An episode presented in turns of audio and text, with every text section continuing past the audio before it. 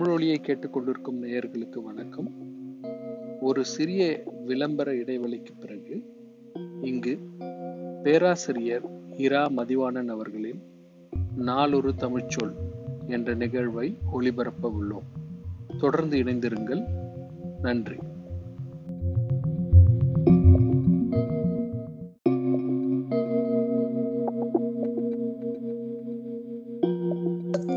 அன்பர்களுக்கு வணக்கம். நாளும் ஒரு தமிழ்ச்சொல் என்னும் தொடரில் இன்று உறையூர் என்னும் சொல்லை நாம் காண்போம். சோழ பேரரசர்களின் தலைநகராக தலைநகரமாக விளங்கியது உறையூர். ஊர் எனப்படுவது உறையூர் என்று போற்றப்பட்டது. என்றால் பல ஆயிரம் பொன் ஆண்டு காலமாக மக்கள் அந்த ஊரில் வாழ முடியவில்லை என்று குடியேறி போனவர்கள் யாரும் இல்லை. எனவே பழங்குடி கெழிய பொதுவொரு சிறப்பின் பெருமை உடைய ஊர் அது உறையூர். அந்த உறையூரிலே உறை என்ற சொல் எப்படி வந்தது? ஊர் என்ற சொல் நமக்கு விளங்குகிறது. உறை என்பது ஊரின் பெயரா? உரு உறை என்றாலே தங்குதல் என்று பொருள். இது குமரி கண்டத்து சொல், மிக பழமையான தமிழ்ச்சொல். அதாவது மக்கள் வேட்டையாடும் காலத்தில் இருந்த போதே தங்குவதற்கு இடமில்லை என்றால் மலைகளிலே உள்ள குகைகளில் போய் தங்கிக் கொள்வார்கள். அந்த குகை வாயிலே நெருப்பு மூட்டி வைத்திருப்பார்கள், விலங்குகள் உள்ளே வருவாமல் இருப்பதற்கு.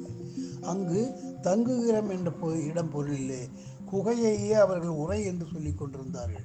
அந்த உறை என்பது தங்குமிடத்தை குறித்த ஒரு வீட்டை குறித்த சொல்லாயிற்று. ஆனால் உறை என்பது தமிழ்நாட்டிலோ தென்னகத்திலோ வீடு என்ற பொருளில் எங்குமே இல்லை.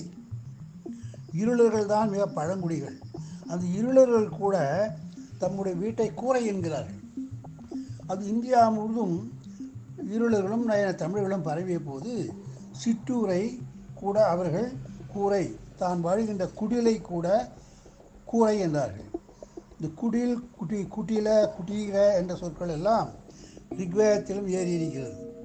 ஆனால் இந்த உரை இருளர்களின் பயன்படுத்திய சொல்லாகிய கூரை என்பது வடநாட்டு மொழிகளில் எல்லாம் போய் மாறி அது கர் என்று மாறிவிட்டது. வீட் வடந்திய மொழிகளிலே கர் என்பது வீட்டை குறிக்கும், ஊரையும் குறிக்கும். சத்தீஸ்கர், சண்டிகர் என்னிடத்திலே கர் என்பது வீட்டை குறிப்பு, ஊரை குறிப்பதை நாம் பார்க்கிறோம். அது கூரை என்ற பழைய தமிழ் சொல்லின் திரிவு என்பதை பலர் இன்னும் விளங்கி கொள்ளவே இல்லை. இந்த உரை என்ற சொல் வீட்டை குறிக்குமானால் அந்த வீட்டிற்கு தலைவியாகிய மனைவியும் குறிக்க வேண்டும் அல்லவா? தமிழில் குறிக்கவில்லை.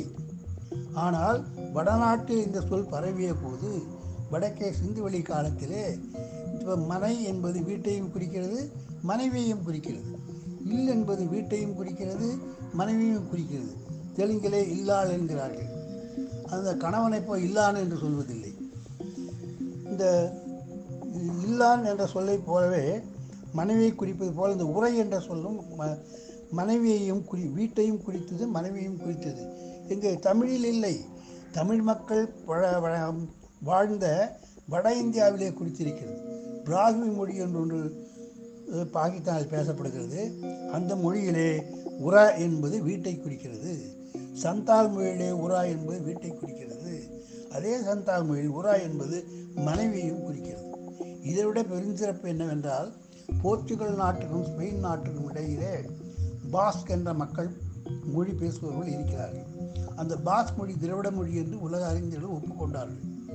இங்கிருந்து ஐரோப்பாவிலே போர்ச்சுகலுக்கும் ஸ்பெயினுக்கும் நடுவில் ஒரு ஊரில் மக்கள் பல்லாயிரம் பேர் வாழ்கிறார்கள்.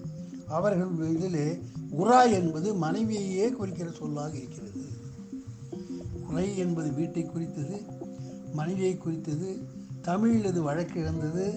ஆனால் தமிழர்கள் குடியேறிய இடங்களிலே அந்த சொல் குடியேறிவிட்டது. எந்த பொருளிலே? வீடு என்ற பொருளும் மனைவி என்ற பொருளும் குடியேறி இருப்பதாலே தமிழின் தொன்மையை உலகிற்கு உணர்த்துகின்ற சொற்களிலே இந்த உரை என்பது ஒன்று.